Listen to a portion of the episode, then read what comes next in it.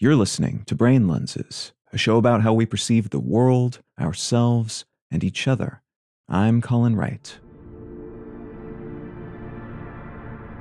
Across many contexts, the word canon refers to a rule or law that establishes some type of concrete criterion by which something is measured. In film, the established canon is derived from a collection of works generally considered to be the best ever made. The Criterion Collection, for instance, attempts to pull these works together, and would be filmmakers learn about the canon of their craft from viewing and analyzing and discussing such works. When applied to stories, and especially long term stories like those found in TV series, comic books, or other works that develop over time, canon refers to facts and happenings that are worked into future narratives within that work. So, a protagonist, having grown up in a specific area or having dated another character, can become canon, which means it's factual within that ever evolving storyline from that point forward. In contrast, works that are technically part of the larger narrative, but which don't do well or align with the bigger picture evolution of those works, can be outcast from canonical record keeping, which then means that despite canonical characters and locations and events being included in that work, it's not part of the larger record, the main storyline, and thus doesn't influence the core timeline of events and encyclopedia of stuff that actually happened for the purposes of in story myth making.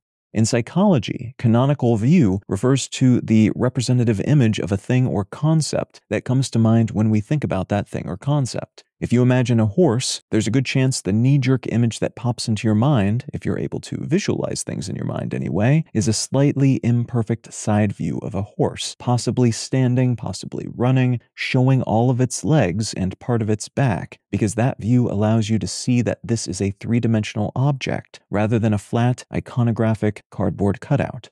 Researchers have found that our internal aesthetics seem to prioritize spatial composition when we are tucking away representative models of single objects, a composition that favors what's called canonical perspective. So when we imagine a coffee cup, we will tend to imagine a side view, but from a slight height, so that we can see a little bit of the inside of the cup, just enough to give us a sense of its three dimensionality, a geometric form called a geon, but otherwise close to an iconic representation. This is interesting in part because it suggests the visual heuristics we develop for things we encounter favors information that allows us to best place these things into real life, which makes sense from a survival perspective, but also from the perspective of utility and accuracy. We don't tend to mentally flatten things we encounter, even if we might primarily encounter them from a flat seeming angle, because that flatness is not useful and information rich in the same way a rounded out visual memory can be. It also suggests that we might do something of the same with larger dynamic scenes, which could, in some cases at least, result in a deflattening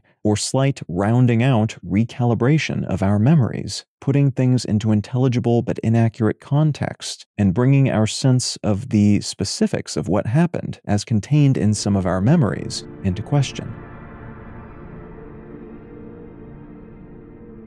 You can find out more about brain lenses, including how to support this show, and in return, receive an additional episode of the show each week at brainlenses.com. You can also support this and all of my projects at understandary.com. I'm Colin Wright, and I'll talk to you again next week.